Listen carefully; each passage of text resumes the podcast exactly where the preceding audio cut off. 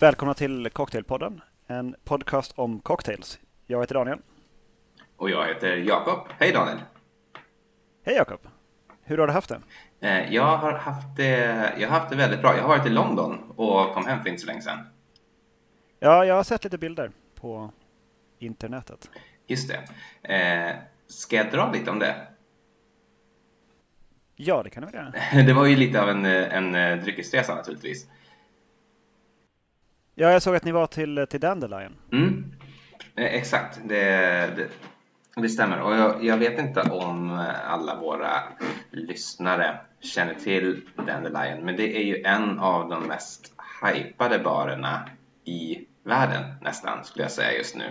I alla fall bland cocktailnördar. Kanske inte bland coola människor, men bland oss som faktiskt eh, går på bar för att dricka, dricka drinkar och inte socialisera så, så har den fått eh, mycket uppmärksamhet. Fy fan för att socialisera. Ja, fy fan. Men eh, ja, vi var där i alla fall och vi var där på en fredagsförmiddag och det var ganska mycket folk. Det fanns plats i baren och det är ju bara bra som du vet eftersom det är ju i baren man vill sitta. I alla fall. Precis. Finns det möjlighet därtill så har man en mycket trevligare dag eller kväll. Absolut. Eh, framförallt om det är om det är första gången man är på ett ställe och om det är på något ställe som man är liksom intresserad av. Så um, det gjorde, vi satt oss där och eh, fick våra menyer av eh, en eh, ung man som visade sig vara från Hässleholm och vi är från Sverige då. Så det var en liten lustig situation precis när vi pratade med honom då för han frågade vart var ifrån och så sa vi ja, oh, we're from Sweden, bla bla bla. Ah, where in Sweden? Stockholm. Oh, Stockholm. Do you know of Hässleholm? Och så, yeah, of course. Typ, yeah, that's where I'm from. Och så skrattade lite grann. Och så sa han, jag är från Hässleholm, eller någonting. Med någon lite lustig engelsk brytning och eh, så trodde han skojade och skrattade lite mer. Men sen visade det sig att eh, han var från Hässleholm. Han hade väl bara inte börjat prata svenska på ett halvår, för han kom igång sen ordentligt. Så det var, det var inget konstigt. väldigt, väldigt udda. eh, men i alla fall, jag, jag frågar ju förstås som man alltid gör lite grann om menyn, hur de har tänkt, hur länge de har jobbat med den, vad de har för ingredienser, om de har något tema och sådär. Och jag, jag att det är mycket blommor, frågade om honom. jobbar mycket med blommor och han tror jag började misstänka att det var någon sorts spion då så han var lite avvaktande men sen när han hörde att vi var intresserade allmänhet bara så öppnade han upp och eh, berättade väldigt mycket och gav mycket råd och tips. Och eh, jag har väl egentligen två två trendspaningar från det här eh, stället eh, som jag nu tänker mig är representativt för hela London och därför även Sverige om ett år ungefär. Vill du höra? Mm, säg två. det, första är då, ja, det första är blommor. Eh, allt egentligen på Dandelion är, har någon sorts liksom blom eller växttema. Ibland ganska insmickrande som mint men också en del lite mer eh, komplicerat som ja, typ rosenört kanske. Jag vet inte. Blommor man inte ens känner till som de har letat upp i det brittiska landskapet och, och gjort drinkar av. Så. Eh, humle hade de. de alltså gjort, gjort ingredienserna utav Precis, ex, exakt så. Och, eh, Men jag misstänker också garnerat med. Det är också en trend, det tänkte jag inte på. Men ingen garnering. Det var nästan helt, de har helt skippat garneringen. Eh, okay. Jag tror ju att eh, typ för några år sedan, vi var ju på Nightjar i samma stad tillsammans till exempel för ett par år sedan som var väldigt, väldigt het just då och fortfarande har ju gått att renovera men kanske inte är riktigt lika het. Eh, men då var det ju liksom grand garnish, eller vad man ska säga. Det var ofattbart. Ja, det var roliga liksom, och mycket på höjden. Jag såg faktiskt att de la upp en bild på eh, gamla klassiker som de eh, fortfarande gör. Och då mm. hade de vad jag tror är deras, den här Pina Coladan liknande drinken de gjorde eh, med den här mini-ananasen fast på glaset. Just det, just det. Eh, som, som jag vill minnas att du sen gick runt med på kavajslaget. Ja, det stämmer. Jag satte den i bröstfickan. Och den... Tills den liksom försvann. den försvann ner i fickan kan jag avslöja. Jag hittade den sen några veckor senare. Så hade ju kunnat lista ut i och för sig. Eh, om man har något som sitter i fickan och det plötsligt inte sitter kvar, vart kan det tagit vägen? Eh, men där var det ju mycket, alltså, de hade ofta ganska roliga grejer, att man nästan lite humor också, att man skulle liksom få inte så här, åh vad fyndigt, hur kom de på det här med det här och sådär. Men eh, det var extremt sparsmakat. En av drinkarna vi drack eh, som, eh, vad heter den då, Stonewall eller någonting sånt. den hade en eh, litet eh, rödbetschip på sig. Men det var väldigt sådär för doft och smak. Den var också lite saltad, lite salt så att drinken fick en liten sälta när den trillade ner där i sen. Vilket den gjorde ganska snart. Och, eh, men det var allt. Annars så var det super basic presentation verkligen. Mm. Men eh, så bra, så goda drinkar. Den mest spektakulära enligt mig, eller den bästa enligt mig var en take på Manhattan där de hade gjort någon sorts vermouth själva på öl som var väldigt humlig då och inte bäskhumlig utan så här eh, liksom fruktigt aromatisk eh, som en del ipor kan vara, du vet säkert vad jag menar. Mm. Och eh, den här humlesmaken den kom i någon sorts andra andning. Så du hade när du drack den ganska traditionell Manhattan-smak och sen efter du svalt så kom liksom all humle och blommade upp och vart som någon sorts liksom god, plockgodispåse i munnen. Oerhört fascinerande. Jag kan lägga ut en bild på den sen om någon vill se. Kan ni också se ett exempel på att det verkligen är simple garnish. Det var egentligen bara hällt ner i champagneglas, ingen, eh, ingen eh, dekorering överhuvudtaget. Eh, men då det, det, andra, den stora grejen som eh, jag tror då kommer att komma mer också som har och det är minutiös prepping. Ofattbart mycket prepping. Allt egentligen är preppat. Spriterna är ju spriterna men egentligen allt annat är liksom framtaget under stor vånda och stor noggrannhet i deras kök inklusive sockerlagen som var också spektakulära och hade väldigt roliga smaker som miso till exempel. Okay. Men, men liksom är färdigt på flaska för bartendern att använda. Så ja, såklart. Liksom det. det. Snabbt och enkelt på något vis. Verkligen. Eh, men, men mycket liksom tid innan, eh, innan det kom till bartendern så har jag lagt ner mycket tid på det. Eh, var uppenbart. Också en del ingredienser. Det var så här att vi hade druckit två och en halv drink eller någonting så, så gick jag och hämtade en liten grön bok som då enligt den här svenska bartendern Goran var någon sorts liksom secret cocktailbok där de hade då drinkar som de inte kunde göra så många av och därför inte ville ha i ordinarie sortimentet men alltså de tog fram ifall, ifall man hade druckit några stycken eller bara var väldigt intresserad så.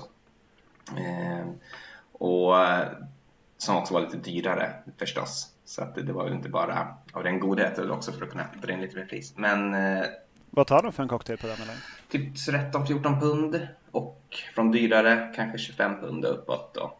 Så det är ändå inte vansinnigt dyrt eh, tycker jag. 25 pund är ju, det är ju ganska dyrt. Det är dyrt, men, men de vanliga cocktailsen alltså, ja, de ligger på 13 kanske. Då. Eh, vilket ju ändå inte är dyrare än vad man betalar för typ en sexa. Rom och cola ja. på ett stadshotell. Exakt, i Sverige. Eh, så det tycker jag ändå är, det är helt okej. Okay. Eh, därifrån drack vi någon sorts eh, tequila-drink. Den var väl, det var typ tequila och sherry och så var den lagrad i ja, ett år kanske. Eller sånt Eh, det var, det var, den var okej, okay, men det var liksom inte, det var inte något så spektakulärt tyckte jag ändå. Jag tyckte den här Manhattan som sagt var, var det bästa, i alla fall för mig. Mm. Spännande. Vi får eh, ta och bege oss med eh, våra respektive igen. Det var jag vågar inte ens tänka på hur många år sedan det var när vi faktiskt var där.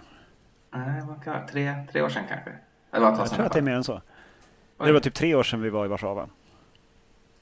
Eh, ja, ja, då var det mer än tre år sedan. Eh, jag tänker ju också att eh, vi skulle kunna åka dit och ha den här podden som förevändning. Jag tänkte att jag skulle kunna kontakta Goran då på Just det. Alltså han bartendern på Dandelion för att fråga om vi får intervjua honom. Säg att vi har en, en podcast med 50 lyssnare eller något. Om ens. ja.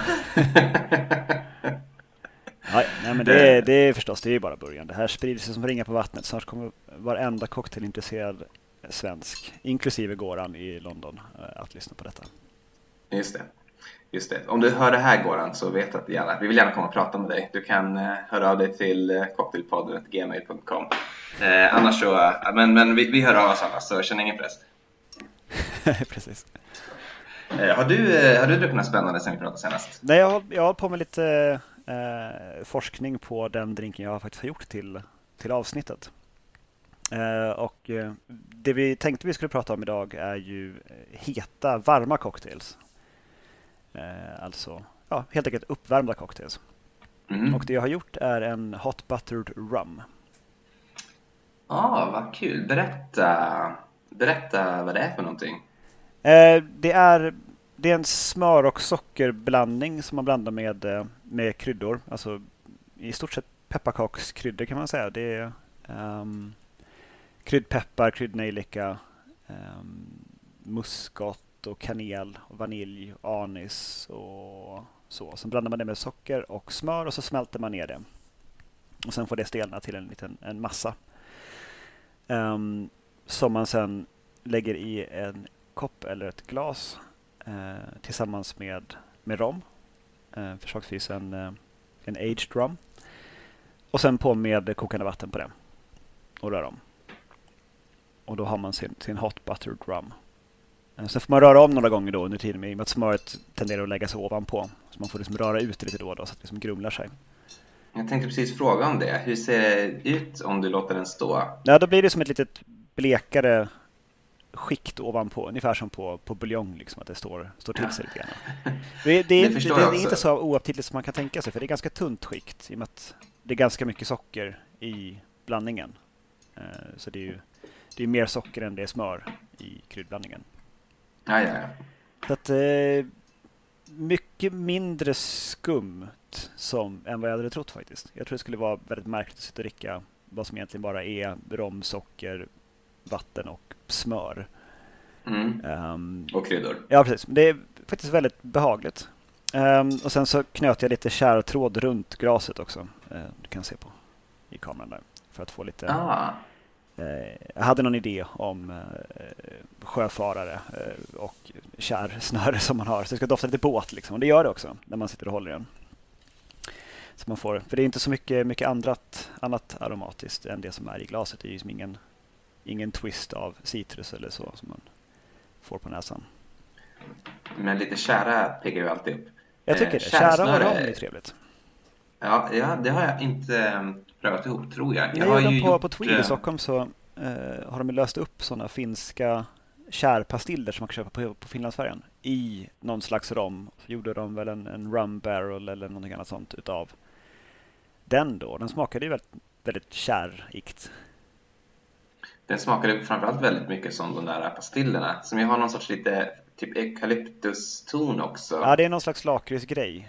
Eh, ja. Och sen så är det den här kärdoften då. Eh, ja, men vad, vad ger du för betyg?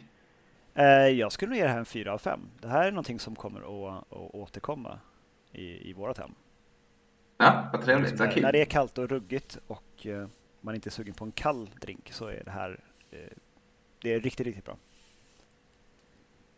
Eh, ska jag berätta vad jag har gjort för någonting? Ja, just.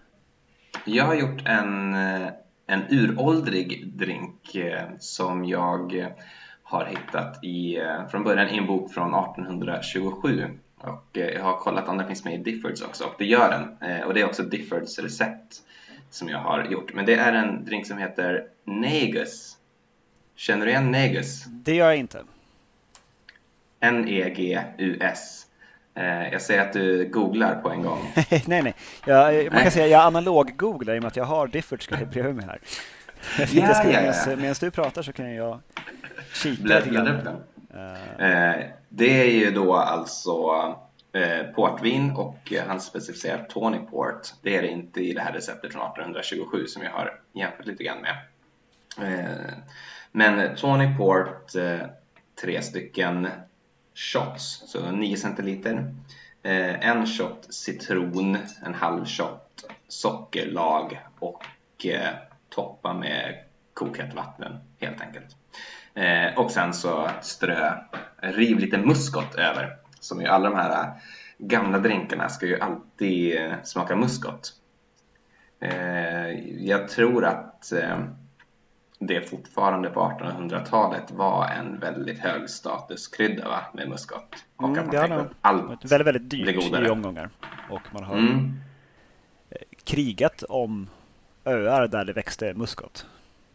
Det, är det inte att det bara växer på en ö och att man inte visste vilken ö det var? Och att de hittade typ i Indien, britterna, och så den här kryddan vill vi ha. Och sen Indien, men vi köper det från indoneserna. Så åkte de till dit och så, men vi köper det från Filippinerna. Och, så åkte de, liksom... och, när, och när de väl kom dit, då var holländarna redan där. Ja, just det. Och sen så krigade de om, om vem som skulle ha rätt till ön här. Det var något Väldigt sånt. mycket bråk. Um, det, fanns någon, det var någon bok jag hörde om som handlar just specifikt om det där, som heter uh, Spice Wars eller något sånt där. Eh, det kanske var Muskotkriget. Undrar om det finns en, en svensk översättning i Muskotkriget. Eh, alltså jag tror att den heter Muskotkriget på svenska. Mm. Det kan ju mycket väl vara samma. Eh, ja, i alla fall så eh, är det inte utan anledning som jag har valt Diffords recept. Det är nämligen så att eh, i det här gamla receptet från 1827 i boken Oxford Nightcaps. Jag kan ju säga att den kommer från den här fantastiska eh, sidan som jag pratade om ett par gånger för övrigt. Där man hittar alla bra vintage cocktailböcker. Kanske får lägga upp ett foto på den på Instagram eller någonting. Den. Mm, alltså, eh, eller hur man hittar det. Liksom.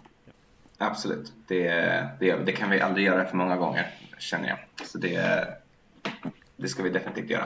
Eh, men den innehåller då en, en ingrediens i det här äldre receptet som jag tycker mig ana har lite grann eh, fallit från sin pedestal. Eh, jag vet inte om du vill börja gissa vad det kan vara för någonting. Det, det, den här ingrediensen återkommer i nästan alla drinkar, i alla fall i, i gott och väl över hälften av alla drinkar från den här boken. Då. Så den var väldigt populär uppenbarligen på Oxford i början av 1800-talet. Mm, nej, det vågar jag inte på en gissning på. Jag kan läsa här då, så eh, kan du säga, du kan säga om du hajar till när den kommer. Jag läser då receptet på en negus från eh, eh, den här boken. Extract the juice from the peeling of one lemon by rubbing loaf sugar on it, or cut the peeling of a lemon extremely thin and pound it in a mortar. Cut two lemons into thin slices. Four glasses of calf feet jelly in a liquid state. Börjar du ana? Feet jelly, alltså kalvfotsgelé.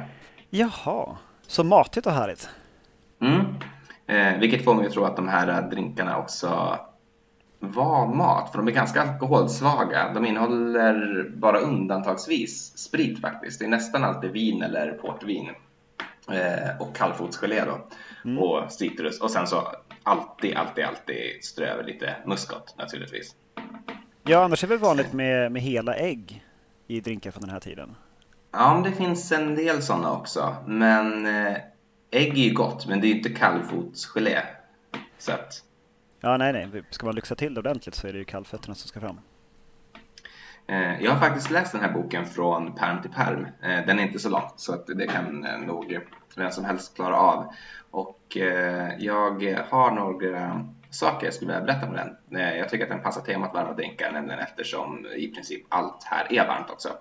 Eh, det är några som är med is faktiskt, vilket förvånar mig, för jag tänkte inte att det skulle vara så enkelt att få tag på is på den här tiden. Men uppenbarligen så eh, var det inte omöjligt i alla fall om man, om man bodde i Oxford. Och det specificeras att om det är sommar, liksom skippa brasan, lägg det på ett block is istället. Så att det, det är tanken då att man ska drickas kall under sommartid men varm under vintertid. Eh, det är, första som jag kan ta upp här är att de, de pratar om en drink som heter Methaglin. Eh, som är ganska rolig då i receptet eftersom de, eh, de eh, liksom börjar med lägg honung i vatten eh, och sen jäs det om inte jäsningen kommer igång så finns det ett bra trick. Häll i jäst! Ja, jo det är faktiskt ett bra trick om man vill få, få det att jäsa.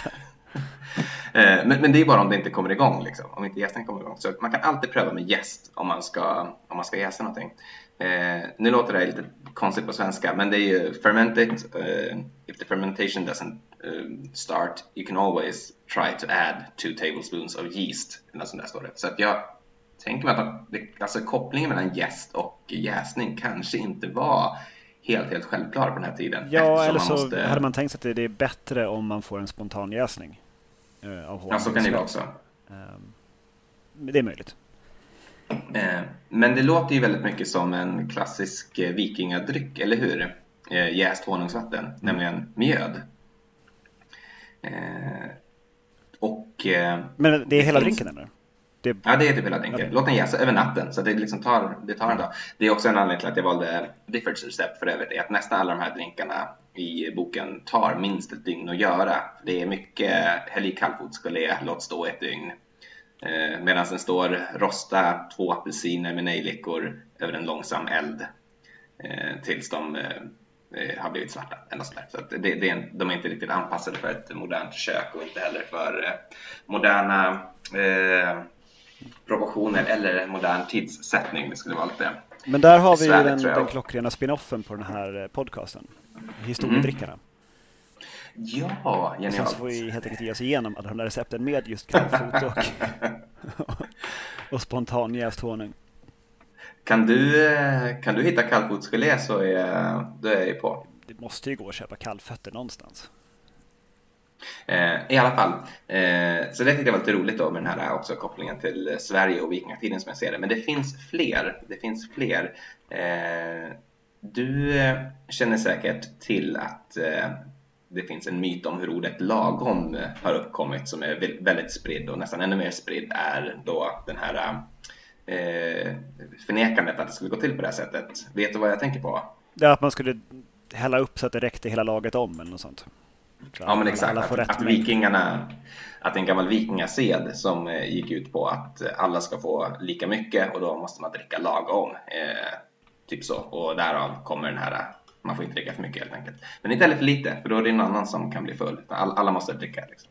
den, den, den, rätta mängden helt enkelt. Det är väldigt tilltalande eh, det, på något vis för det är väldigt men det, Exakt. Men det, det är intressant då, eh, har folk hävdat. Men jag börjar ana att eh, det här kanske är sant ändå och jag använder just Oxford Nightcaps som källa för att eh, ifrågasätta ifrågasättandet av myten. Det är nämligen så här att eh, en av eh, de mest förnämliga drinkar som återfinns i den här är The Oxford Grace Cup Eh, och en Grace Cup ska drickas på ett väldigt speciellt sätt. Nämligen, man dricker det som vikingar då, vikingarna då enligt eh, den här myten drack lagom. Nämligen, man, man gör den alltid så att den är eh, tillräckligt för det antal personer som ska sitta runt ett bord, till exempel 12. Och sen så dricker liksom alla en tolftedel var. Och det här kanske är lite löst som indicium för att just vikingarna gjorde på samma sätt. Men det blir bättre. Det står nämligen att eh, den här ritualen sägs härstamma från Danmark och inte vilka danskar som helst utan blodtörstiga danskar. Så jag vet inte, ringer ja, det någon... Danskar alltså? ringer någon klocka här. Jag, eh, jag tänkte att jag skulle, skulle läsa hur man gör så får vi se sen om inte du också är övertygad om, om att det de beskriver i den här är ju lagom drickandet. It has been the custom from time immemorial at, this, at the civic feasts in Oxford for the grace cap to be introduced before removal of the cloth. When the mayor receives the cap standing, his right and left hand guests also rise from their seats while he gives the toast, which, since the Reformation, has been Church and King.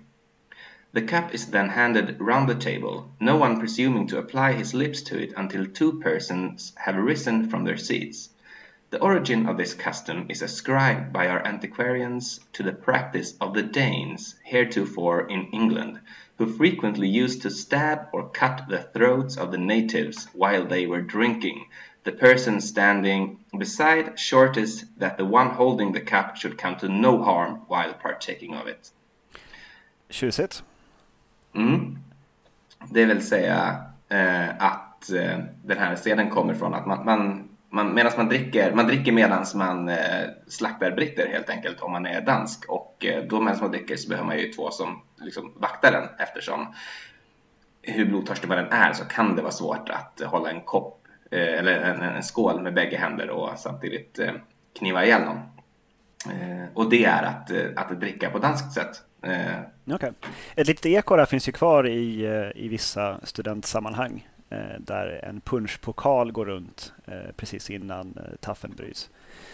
Och eh, då ska den ju det är inte så mycket som att det är lagom. Där har man ju fyllt i väldigt mycket punsch i den då. Så det är ju det är inte lagom, det är väldigt, väldigt mycket. Så att eh, och då ska den liksom tömmas under sin resa runt och den som är sist i raden får annars dricka upp alltihopa.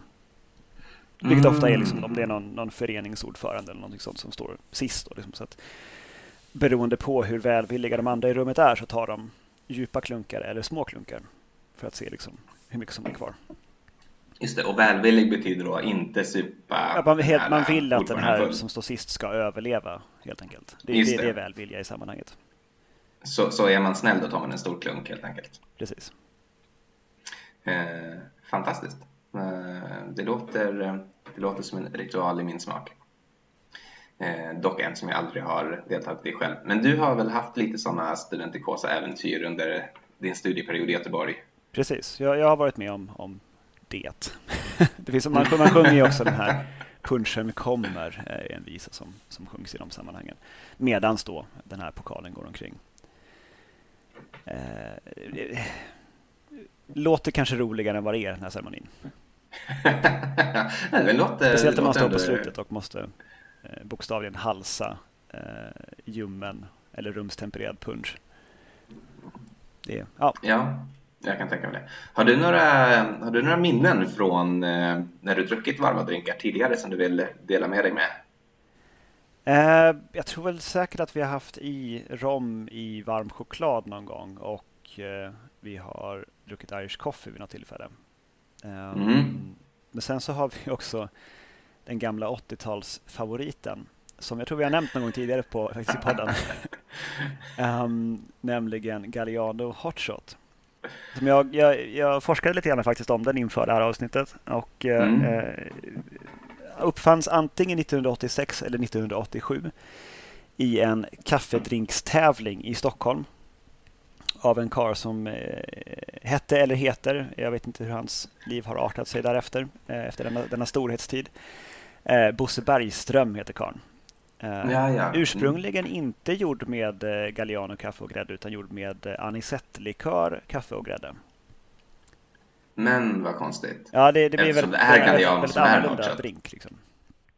Um, så det är lika delar av uh, Galliano, kaffe och grädde i det nuvarande sättet. Det var väldigt snabbt i början där som man började göra den med, med Galliano. Och sen var den extremt populär uh, en bit in på tidigt 90-tal och sen så har den liksom dröjt sig kvar på Finlandsfärjor och uh, diverse hak sen dess. Men hur är det, den brinner? Nej, nej, nej, det här är ingen brinnande. Du tänker på, det heter väl typ någon slags sambuca shot som brinner tror jag. Aha. Som Nej, den här är bara, den är bara varm. Det, det, du slår i eh, rumstempererad Galliano i botten och sen så skedar du på eh, hett kaffe och sen så har du lösvispad grädde ovanpå och sen så sveper du det i en, en härlig sörja av sött kaffe och fett. All right. det låter, men det låter ganska Men det är, det är inte äckligt. Eh, det är det som är. bara, um, har man ett ställe som faktiskt serverar den och där de liksom ändå har kaffe på gång, som Gyllene Prag här i Göteborg, där man liksom ändå har en kaffekanna alltid igång, så eh, kan jag varmt rekommendera att, att ta några hotshots. Uh, häng gärna över bardisken och vråla koka kaffe, vispa grädde, hotshot, hotshot, hotshot. Det är egentligen så man uh, annonserar att jag, jag, ska, jag ska dricka hotshot. Uh, jag har en jag har en utmaning då till oss båda två, eh, nämligen när jag är i Göteborg nästa gång, att vi låter oss eh, filmas när vi gör exakt detta och så lägger vi upp det på eh, typ Instagram eller Facebook eller någonting. Eh, till allmän... Eh, det skulle vi nog kunna göra. Mm. Vad kul, då har jag något att se fram emot. Precis. Men sen jag kollar lite på andra också som jag inte har, inte har gjort dagen till ära, men som också Alltså man gjorde ju mycket varma drinkar på öl, alltså på ale i, eh, mm. på 1800-talet. Och tidigare än så förstås. Uh, så ett recept på en hot ale flip. Uh, åtta uns ale. Uh, brun eller mörk står det. Brun eller mörk, ja, okay. Och ett och ett halvt uns rom eller brandy. Konjak då eller någonting. Mm. Och sen ett och ett halvt ounce eller uns då, um, mörk sockersirap. Alltså en, en till en del mörkt socker och vatten. Och sen ett helt ägg, eh, gulan och vitan. Och sen så ska man då eh, blanda detta och i den här metallmuggen där man har satt ner sin dryck så ska man då köra en glödgad eh, metallpinne som man har för att peta i, eh, flytta stockar i, eh, i den öppna spisen. En fire poker. Och då liksom kokas och bubblar och blir som skummigt eh, utav den här plötsliga hettan från metallpokern. Och det är väl det som är en flipp från början va? Mm, precis, det är en flipp. Att man har ett helt ägg i och att man frothar upp den med den här metallgrejen. Då. För en flipp nu behöver väl inte vara varm nödvändigtvis? Nej, precis. Så det, nu är det mest eh, toddys som är varma och eh, mm. nags, alltså äggnags finns det, det som är kvar nu. De är varma också. Men de är inte helt hundra på att en äggnog måste vara varm. Nej, alltså jag vet inte heller. Jag tänker att den kanske måste vara det om man gör den själv. Men alltså man kan ju köpa äggnog på flaska i USA, tror jag. Ja, tetrapack till och med tror jag. Oj, herregud. Ja, ja det är lyxigt. Um, men jag, jag, tog ett recept på, på Toddy också, som är från eh, David Wondridge. Um, då är det socker, vatten eh, och sprit. Och sen så blandar man ihop det. Det måste ju vara bara, alltså det är väl själva vilken toddy som helst. Liksom, så kan du göra. Och, sen, ja, och ett, ett steg upp från, ja, man kan ändå vilken spritsort som helst. Så det är ju som en, som en Old Fashion fast varm och utan bitter. På något vis. Eh, det är den här klassen, alltså en, en utspädd sprit med sötma i blir en, en toddy om den är varm. Um, en skin, eh, som en whisky skin till exempel. Då. Eh, det som skiljer en whisky skin från en whisky toddy är att man har i eh, en bit eh, citrusskal, citron, i, eh, i den. Och det är hela skillnaden. Allt annat lika. Så, men för att göra det i alla fall, så man, man har i sockret i eh, en redan uppvärmd kopp eller, eller ett glas. Sen på med lite vatten. Um, han tar jag kommer inte ihåg mycket om det var ett, ett, ett uns eller lika mycket som spriten. Och sen eh, rör man runt tills sockret har smält sig. Och sen eh, i med sprit och mera hett vatten ovanpå för att toppa upp. Mm. Det är grundreceptet. Eh, vad är din, nu när du har druckit eh, lite mer av din eh, drink, din butter, vad heter den? Buttermilk? Hot buttered rum. Hot butter rum. Eh, vad, vad, är din känsla inför varma drinkar generellt? Nu börjar det ju slutligen våras efter en lång och kall vinter. Så det här är väl kanske inte rätt tillfälle att svara, men jag tänker att du ska få göra det ändå. Hur, hur, eh, vad är din känsla för, för varma cocktails i, i dagsläget? Jag, jag är positivt inställd till dem. Och det trodde jag inte jag skulle vara. Så det, det jag har upplevt förr i tiden är som att en, en, en spritig cocktail som är varm sticker lite grann i näsan. Mm. Men jag tror att det här lagret smör ovanpå den här på något vis håller spritångorna kvar nere i, eh, i glaset. Eftersom inte, inte ångar upp genom smöret. Det är det som är tricket. Ja, det, det skulle kunna vara det. Och som också om man har en, en, en, varm choklad med grädde på toppen och sprit i den så yeah. blir det också att det hålls. Man får inte den här att det piper rakt upp i näsan. Nej, för det, nu när jag tänker efter, det är det som egentligen förenar alla bra varma drinkar. Det är ju Irish coffee, då har du gräddlager. Mm. Oh. Eller hur? Som gör samma sak. Eh, Galliano Hot Shot, naturligtvis. Mm. Eh, och det är väl egentligen de bra. Eh, ja, alltså, vi, vi provade Bourbon Skin eh, i veckan. Uh, ja. Bourbon Skin då enligt receptet, det är också Diffords guide-recept. Då skulle man ha en, en lång skalad bit eh, av apelsinskal. Mm. Och sen eh, socker och bourbon och hett vatten. Och den, den var till väldigt så spritig på ett sätt som i början inte var så behagligt. Nej, det, å andra sidan det kan ju vara, när det är riktigt, är det riktigt kallt så kan det vara ganska trevligt med den här stickigheten också. Eh, till exempel så var jag och Linda i Berlin i, vid nyår och gick omkring där och då sålde de överallt i hela stan i små stånd Glühwein mit Schuss. Eh, och, en tott med Jäger då eller? ja, det, det, var amaretto, rom eller vad var det sista då? Det kanske var amaretto och rom bara, jag tänker efter. eh, som man kunde få då.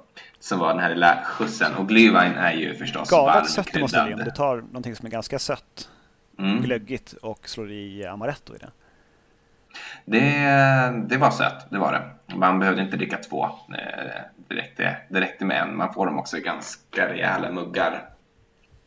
Eh, men det var ändå väldigt, väldigt trevligt eh, också eftersom de, de kunde ju bara drickas utomhus i princip eftersom de såldes i stånd. De såldes ju liksom inte inne på pubbarna utan det var någonting som man ställde upp och drack väldigt temporärt under den här kalla årstiden.